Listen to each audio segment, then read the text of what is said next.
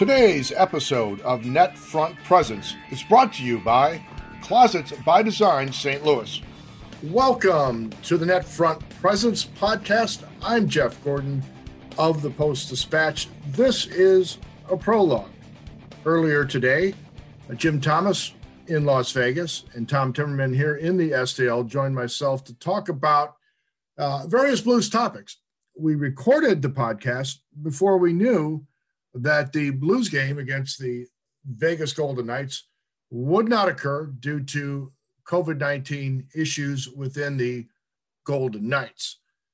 But we covered a lot of ground on this podcast unrelated to the cancellation of the game or the postponement, including topics near and dear to Blues fans' hearts, such as Vince Dunn's future, the breakout for Jordan Kyrou, the needs for Robert Thomas to play better, concerns about Ville Husso, and in general, the urgency of games played in a 56-game season.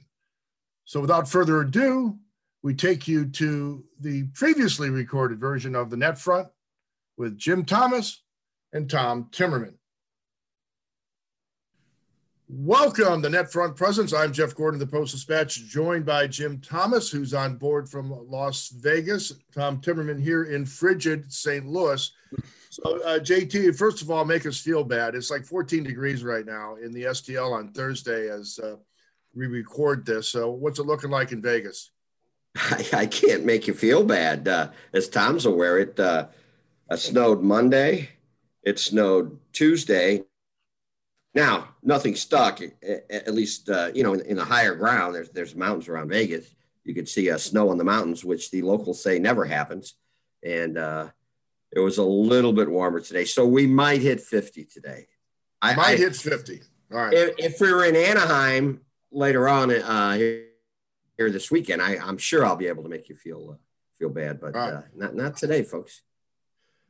Let's jump into the Blues. I guess the first topic of discussion, everybody is buzzing about Vince Dunn. And really we've talked about Vince many, many times here on the Net Front, and there's just a whole bunch of circumstances that are lining up that suggest the Blues might want to realign their defensive core going forward.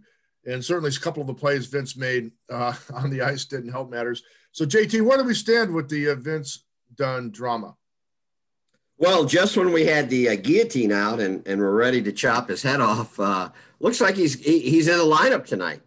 He was with the third pairing with Niko Mikkola in practice over at T-Mobile Arena on Wednesday. So looks like it's only a one-game benching. Craig Berube told us he loves Dunner, so we'll see how much he loves him if he keeps coughing up the puck like that. But yeah, there are a lot of ingredients in this stew. Now, for perspective, go back to the Stanley Cup year. David Perron, remember, he was benched for one game, and we're like, oh my god, and he turned out to have a great season with some time missed for concussion. But with Dunn, you're right, they haven't, and you wrote about it today on the Gordo's tip sheet that they've got a lot of puck-moving defensemen. There are contract issues with him. He took it right up to the wire before signing. And, as Tom knows, we all know, Doug Armstrong doesn't like those guys that those restricted free agents that push the limit. Remember, Joel Edmundson went to arbitration and then all of a sudden, I guess as soon as he could possibly trade him, he was gone. So, yeah, I don't think the future looks promising for Vince Dunn for a variety of reasons, but we'll see. He's as soon as that news broke, I got a call from a Winnipeg reporter that the Jets could use a number 4 defenseman, blah, blah, blah. There's a lot. I think Vince Dunn is more highly regarded outside of St. Louis than he is inside or among the Blues fandom. He, he's like plus 30 over the previous 2 years. He's one of only 16 defensemen over the last 2 years that have more than 20 goals. So, he's got a skill set, and we'll see what happens. Yeah. And the other reality is that the Blues are, assuming Tarasenko comes back, and also, there's no indication he's not, they've got to lose some salary to get back under the cap. And, Vince Dunn is, there's the most robust market for him. It would be great if the Blues could trade Carl Gunnarsson, but I don't think there's going to be the market for Gunny that there is for Dunny. So, he's going to be the guy, and his salary is right around that spot where it works to do it. And that's a position where they got a lot of guys. So, if you're trying to trade a defenseman and that's where they're going to do it, he is the most likely candidate to be dealt. Yeah, and JT, you look at all the other factors, expansion draft coming. I would have put him in the group of three to be protected, but then I look at, you got a guy like Scandella's playing well in a role that's difficult to fill. You have, you want to get our guy Niko into the lineup because he just offers so much of what this team needs. Penalty killing, size, going forward. He's a guy that can develop into a real solid, really good complement to your puck movers. And you've got, Wallman had a strong camp and, Brunovich is a year away, but you've got him in the pipeline as well. So you just look at all the factors that are lining up. And it just so many things. If you look at the puzzle, all go the same way. Yeah, and a point the way out of town for Vince Dunn. I wrote a story a couple months ago, kind of projecting through the Blues might expose an expansion draft, and it's great that you bring that up because that's one of the factors here. And I had Dunn protected and Faulk going, but now my gosh, Faulk is he's definitely been among their top two defensemen, so. Maybe you protect him. And even with Dunn gone now, you'd have Krug, Parayko, Faulk, and Scandella. If you're protecting just three defensemen, remember there are two formulas to do it, which I think is the way to go. It's the way that Doug Armstrong went during the Vegas expansion draft. You've got a decision to make even right there, not even including Vince Dunn. So, maybe this all just came to a head because of those two horrific plays against the Kings that turned that game. But, I think this is brewing for a while.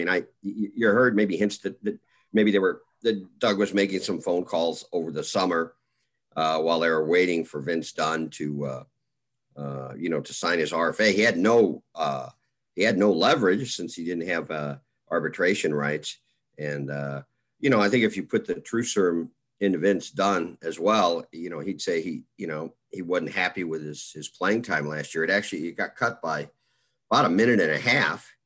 And, I'm sure he was hoping for a top four role. Remember, I think it was the 18-19 season. He, for quite a bit of the season, he was, and there were some injuries, but he was in the number two pairing with Parayko, I believe. So, yeah, I'm sure there's some frustration over playing time, at least entering this season, by Vince Dunn. And also, he was the lowest paid member of the team, at least the varsity roster last year. So even though he got a nice raise, he's still near the, I'm sure, in the bottom third. Yeah, and it seemed to be the case where what the Dunn camp is kind of valued his skills at and what the Blues have valued his skills at just don't seem to align. And that was obviously the Edmundson issue, why they kept going to arbitration.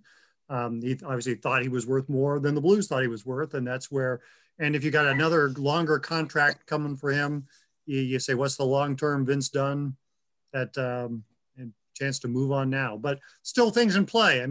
All it would take would be an injury to someone significantly higher in the defensive corner, all of a sudden they need Vince Dunn, he becomes essential, and the picture changes. So these things are very, up until they happen, they remain greatly in flux.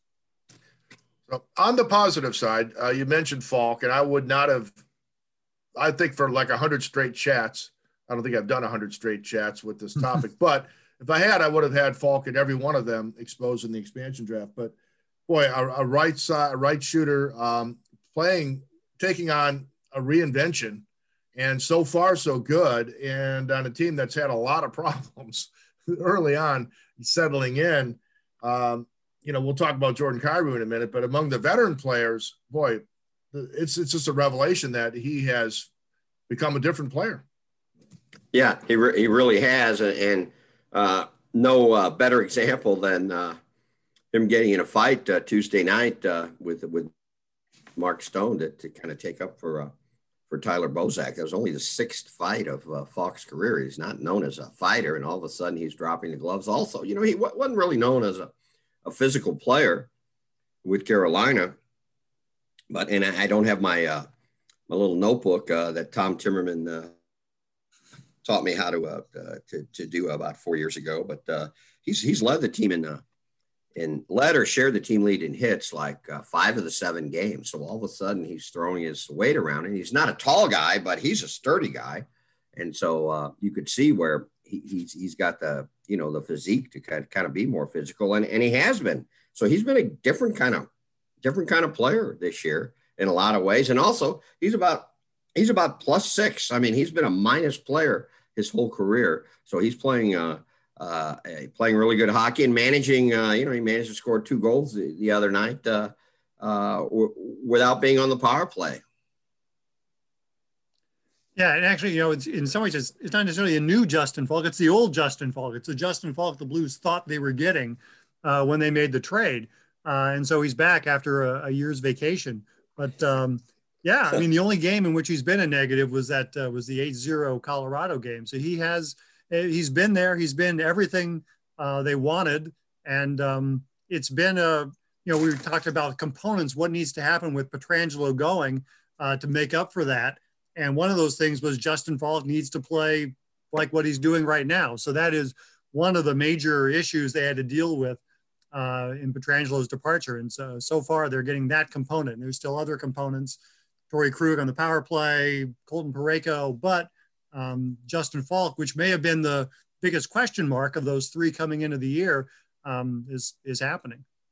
I do have my notebook here. It was underneath my breakfast sandwich, but +6. He's +6 in 7 games, which is really good. And between game 2 and game 6, so 5 games, he either led or shared the team lead in hits and logging just tremendous minutes, second only to Parayko, and just by a little bit. On to another good topic, and although he's not a regular chatty Cathy, as Jim Thomas would say in one of our old guy cultural references, Jordan Kyrou is doing everything that Doug Armstrong has been waiting to see, has been virtually promising, has been forecasting, hopefully. Boy, he just leaps out at you. And it's not just the fact that he's using his speed on the rush. And, you write about all the little things that he's doing, including, using some of that weight room work to good advantage. Yeah, I think the play that he made to score the goal, I don't think he makes it last year. I think he gets bumped off the puck by Petro, doesn't get the shot off, and, you know, another near miss by the Blues. But, he's added about 10 pounds. He's close to 190 in the upper 180s. Remember when you were in the upper 180s, Jeff Gordon? No. Once I was there right before I was trying to get over the hump with the wife, future wife. I got down to 183, and that was for about a month, and that was about 1980-ish. So yeah, and that worked, huh? It did. It got you over the yeah. I was running up and down hills and everything. Yeah, that was it. I did that for a couple months, and then no, everything since then it's been sports writer. You seriously? You were running up and down hills? I was committed. You and Jerry, about the same time Jerry Rice. That was Jerry Rice's work. Yeah, yeah. It worked, but it only took 5 years. But you know, we got through it. So yeah, but anyway, Jordan Kyrou. Yeah, it's we always saw the talent, and now the breakthrough. I know it's just 7 games. He's their top scorer. You know, to play for Berube, you've got to compete. You got to win wall battles, all that stuff, and he's doing it. It's something that Berube and his staff, they've been harping on for, ever since really Kyrou got here. So it's amazing the trajectories. I remember when they came out of juniors. I mean, Thomas and Kyrou, they were 2 of the most highly regarded junior players, and Thomas stepped right in and was an instant factor, and we were all raving about the teenager, and it was a tougher slog for Kyrou. So let's see if this has staying power. You know, you have to keep working in this league, and if you stop working, everybody's gonna catch you or pass you. And also, I think teams will maybe start to get a book. They'll say that we've got to play off this guy a little bit, which could create some opportunities for the guys on his wing. That line with Schwartz, Schenn, and Kyrou, it's the best thing that the Blues have going now. They've had at least 2 points in each of the five straight games they've been together. And Kyrou's not afraid to shoot. I mean, you look at his shot totals. He's consistently taking 7 or 8 shots a game, and he's getting half of them on goal. That's something this team doesn't do nearly enough of, is the shot attempts. They get massively outshot by the other team in every game. It's not because of Jordan Kyrou. He's doing his job to get to putting the puck on the net, which greatly increases your chances of scoring, which is something this Blues team needs to do, because they're not maybe as offensively productive as they need to be. Well, JT, that's your segue to talk about Robert Thomas. Robert Thomas. Well, Ben Hochman wrote about him. Berube he's not happy with Thomas right now. Maybe not in the Vince Dunn level of unhappiness, but he gets put on that second power play unit. He's on a wing position. Well, we all know a wing position on the power play, that's a shooting position. That's gravy. Shoot the puck. Try to score goals. And I think in like 4 games, he hasn't had a shot on goal. And so finally he got a little frustrated. The same day that Dunn was benched, Thomas was taken off the power play unit. Although he did, maybe it was more symbolic than anything, he did end up playing a little bit in that game Tuesday. So, coaches, even media, I think it was Tom, like right there next to back in the days, those nostalgic days when we're actually in the locker room interviewing players. He just kind of exasperatingly said to Thomas, you got to shoot more. Everybody, probably if Thomas had a cat and his cat could talk, the cat would say, you need to shoot more. And he's actually, and I thought as last season progressed, he was shooting more. But this year, no. And Brayden Schenn, very diplomatically yesterday, Ben Hochman asked him about Thomas, but very diplomatically said, after a while, the league starts to get a book on you. And I think they're strictly playing pass whenever Thomas gets the puck. So, and Craig Berube, who rarely leaves us wondering how he feels about a subject, just said both Thomas and Hoffman, they need to forecheck better, which leads to getting a puck, and they need to want it more. Chief is big on will. They need to be hungry to score. They need to want the puck. They need to want to shoot the puck. Now, Hoffman doesn't have he wants to shoot the puck, but Thomas, he's got to shoot it. And the funny thing, we're talking about Kyrou. If you look at their numbers in juniors, Thomas looked like more of the goal scorer and Kyrou more of the passer. And now it looks like it's opposite, as Tom said. You get Kyrou the puck and he's got a little bit of a lane. He's going to shoot it. He doesn't care. Yeah, I was just looking. Robert Thomas has taken 7 shots in 7 games. I mean, it's 1 shot on average per game. I mean, so yeah, if there's ever the scouting report which says this guy's not going to shoot, I mean, there's defensemen that shoot more often than that. Robert Bortuzzo probably shoots more than that. So, 3 shots on goal in 7 games. It's just you're not going to make things happen with stuff like that. He can do magic with the puck, but he's going to have to shoot. And who knows how representative these opening 2 weeks have been as to what we're going to see and how guys change. But it's a short season, and so there's less time for all of that. But you'd think the message has gotten through to him before. It will again, but and maybe it's because he's playing with Hoffman. When he's playing with Hoffman, it's like, well, I should be setting this guy up. He's a tremendous shooter and scorer, and maybe that's got him thinking more. But so far, it's not happening. Closets by Design can help you get organized with 40% off Plus, now get an additional 15% off and free installation from Closets by Design. Call 1-800-BY-DESIGN. That's 1-800-BYDESIGN. Closets by Design St. Louis is the official sponsor of Net Front Presence. Well, JT, you mentioned the old days when you actually could, get in the same room with players. Hopefully we'll see those days again, but our COVID conditions make it difficult. So, Jim Thomas doesn't get to hug it out with his old friend, Alex Pietrangelo, and the boys normally would have been out and about, at least at a nice dinner with a whole bunch of guys and Alex between games, I imagine. But man, there's a reunion, but Jim, it's not the sort of reunion you normally would have when a guy like Alex Pietrangelo meets his old team, former captain, cup winner, all those things, a little different. Yeah, a lot different. And I don't think Petro takes him out to dinner. I think he invites him over to his mansion that he bought in the Summerlin area, including three fire pits. Who needs three fire pits? He could have said, okay, I want the defenseman at that fire pit, the goalies at this one, and the forwards, you huddle around the third one. But, yeah, nothing like that. And Vegas is it is really quiet here. I'm staying the T-Mobile is very close to the MGM Grand, and that's actually where I've been catching my Uber rides in the MGM Grand. Yes, even Jim Thomas knows how to use Uber here in 2021, but the MGM Grand is closed like Monday through Wednesday. It's closed.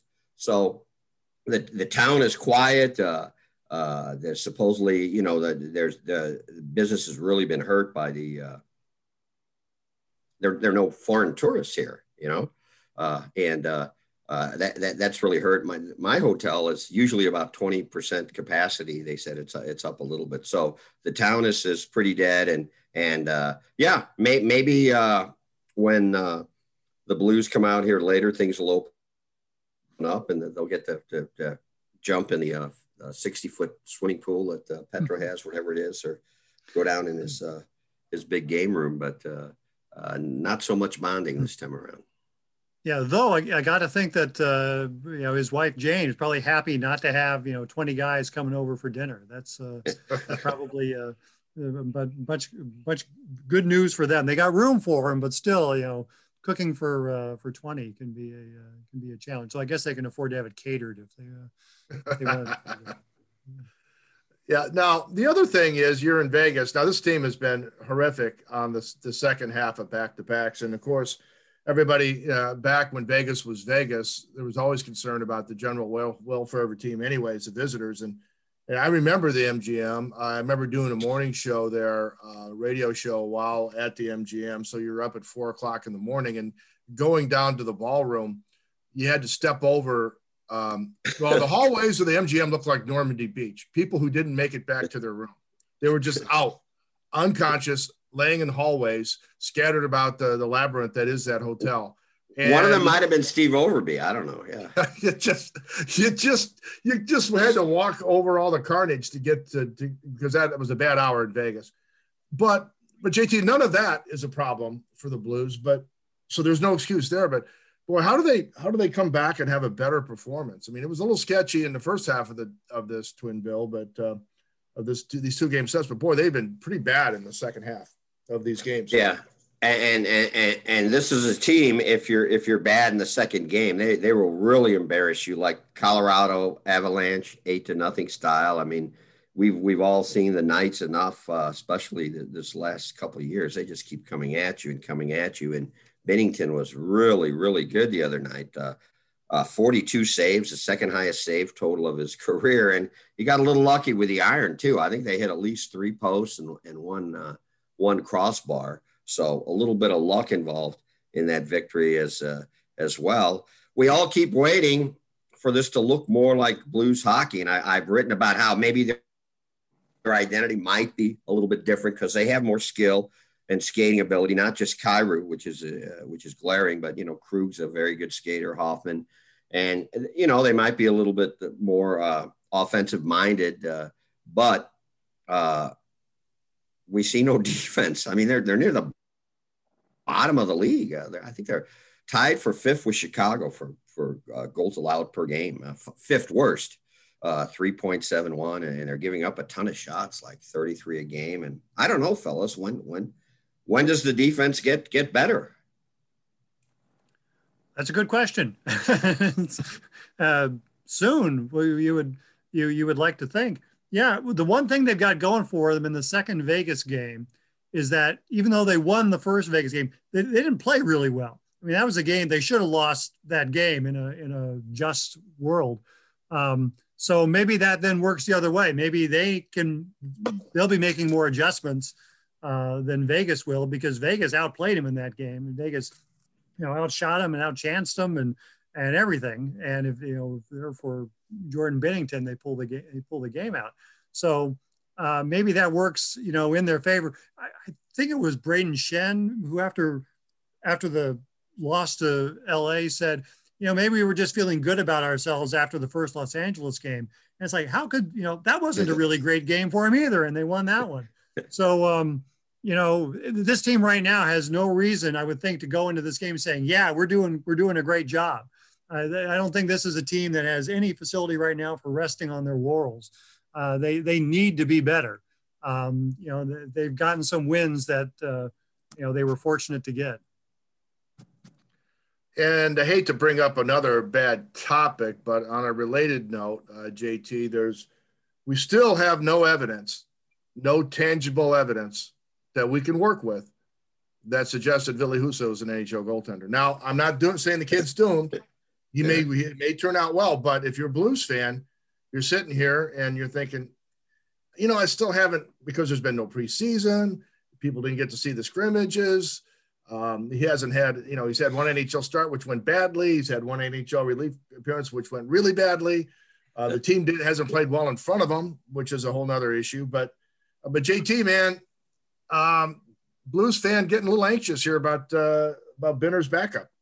Well, it doesn't take much to get Blues fans towards the ledge. I mean, after all those years of covering the Rams, I thought football fans were bad, but Blues fans on that score, many others, like multiply them times at least five in terms of, panicky. And so, yeah. And, but you as a fan, you can only go by what your eyes see, and what we've seen with Ville this year has not been very good. Now he's been seasoned in the minors. We all know there was a time when he was ahead of Jordan Binnington on the depth chart. Tom and I and you, Jeff, we've seen him play very, very well in preseason games, but yeah, it's been ugly. So I would assume you'll get the second game of this back-to-back with Anaheim this weekend. But what if he gives up another five spot? I mean, how long of a leash do you have? And people say, "Oh, go get a veteran backup goalie," and like, wait a minute, you have cap issues. A veteran backup goalie, one, if he was available, what does that say about the veteran backup goalie that's available?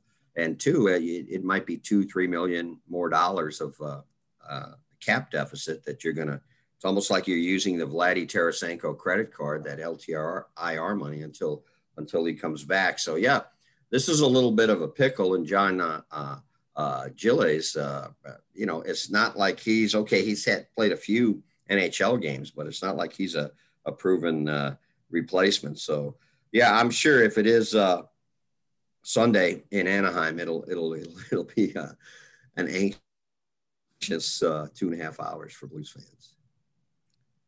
Yeah, that's the thing. I mean, Ville Husso is the right price for this team. I mean, $750,000 a year. He is as cheap a guy as you can get. And the Blues are acknowledge that they were taking a chance on him. And we've seen him play better. I mean, certainly in preseason games in the past years, he has played excellently, and he has consistently had good numbers, in the AHL, except for the one time that allowed Jordan Binnington to become a hero. So, I think the Blues are going to give him some faith, but boy, if there was a question I was asked in the chat yesterday, it was, what about Vince Dunn and what about Ville Husso? But I don't know that there's a lot of options for the Blues to go out and swing some deal for, the next coming of Jake Allen. I mean, it's amazing now, and now Jake Allen is going to be like if only they had Jake Allen. you know, this was, you know, a fan base, parts of it for years, you know, couldn't wait to, you know, buy him the bus ticket. But, you know, Jake Allen now would be the solution to all your problems. You'd be confident to have Jake Allen there. But I have some faith in Ville Husso, and I think they'll give him, he's got more room to maneuver, and especially on a guy who's going to play, you know, they could conceivably 10 times, you know, 10 times this year he has to play. Now, if something were to happen to Binnington, then it gets a little dicier, then the pressure is certainly up on him. But he's, you know, he's shown in the past that he can do this. Now he just has, but he's never done it at the NHL. And that was said last year. You want a guy to have NHL games. That's how you can tell, how, you know, what he can do. And the Blues didn't have a chance to get Husso in any games last year because Binnington and Allen stayed healthy. And now Husso's, you know, kind of learning on the fly. All right, last topic on the net front with Jim Thomas in Las Vegas, Tom Timmerman here in the STL. I'm Jeff Gordon. As Ron Caron would always say, it's early, but it's late. And although it's early in the season, it is a 56-game season, and some of these playoff races are going to be interesting. So the Rangers are 1-4-1, looking bad. New York, very disappointed. People in Vancouver were setting themselves on fire when they lost 5 of the first 7 until Ottawa showed up to donate some blood. You know, on balance, because these games everything's magnified. Now, the Blues have won a couple of big games when they haven't played their best, which is important because, man, we're seeing it with other teams that things can get away pretty quickly, JT, in the shortened schedule and with the way some of these races are going to shape up. Yeah, no doubt about it. Now, interestingly, you know, you look at last season and the excuse me, the Blues are coming off a cup, and they started 3-2-3. They blew 3 2-goal leads in that game. They had a couple of games against Montreal where they were just obliterated. You know, gave up 5-6 goals, and I don't recall the levels of panic by the fans as I do now, or even Berube. It's definitely much more of a crabby chief. Grumpy chief. Yeah. He really seems uptight. And I think it's exactly because of what you're saying that he wants more of a sense of urgency. With only 56 games, they don't have as long to kind of get their game together. And I think he's been driving that point home to the players, and the Blues are lucky that, you know, as Tom alluded to, Binnington got them the 2 points against Vegas. He got them a point against San Jose. You know, where would they be if they didn't have those 3 points? Well, they'd have 3 less points, but it's going to be, I think, a tight race. I think early on we've seen in the West, the California teams look like they're going to, I'm not saying they're playoff teams, but now we haven't seen Anaheim yet, but the Kings and San Jose, they look like they're going to be a little bit better this year. Actually, 3 less points in the Honda West Division, as we as the league is calling it. We should have a test. Who can remember what's the Central Division? It's, you know, but, I don't know any of the other 3. Is one a Acura Division? Or? No, it's the Scotia North Division, the Mass Mutual East Division. Oh, great! The Discover Central Division. Now, only Tom Timmerman would know that. Do you agree, Jeff? It's only in the mind of Tom Timmerman would he know. Right, but if the Blues had 3 less points, where they would be? They'd be in 7th place in the division, in the Honda West Division. So, yeah, you know, that's one of your more tightly packed, you know, groups. But, yeah, I mean, that's one of the things we wondered in the bubble is when teams, once teams are out of it, how do they react? You know, when teams fall behind in a series, would they pack it up? With this season, you know, will you see, you know, if the Rangers or Ottawa or Detroit, if they, you know, just fall on their face, at what point it's like, oh, you know, but yeah, each game is worth a game and a half. I mean, you're playing 2/3 of the season. So while the Blues have played 7, you know, they've really played 11, you know, they played a quarter of the or an eighth of the season already. So yeah, the numbers will add up quickly. And this is a run they play, you know, like 14 games in 24 days right now. That's 1/4 of their season is being played in a 24-day span. You know, if they're bad right now, that really puts you in a hole for the year. And you're going to keep playing Vegas and Colorado. You're going to see good teams, you're going to see them a lot. You know, you're harder to have a run of games against bad opponents because anytime you get one team, you get them twice. And yet the Blues are on a 105-point pace. But why are we so nervous? That is the conundrum of the 2021 season right now. Mm-hmm. Well, that's Jim Thomas. We heard from Tom Timmerman. I'm Jeff Gordon. This has been Net Front Presence. A reminder that you can find Net Front Presence and all of our podcasts on STL Today from the Post-Dispatch crew at stltoday.com/podcast. Also, check out all of our podcasts on your favorite podcast app. So we appreciate your support. We will be back again next week. Until then, for Jim Thomas, for Tom Timmerman, I'm Jeff Gordon. See ya.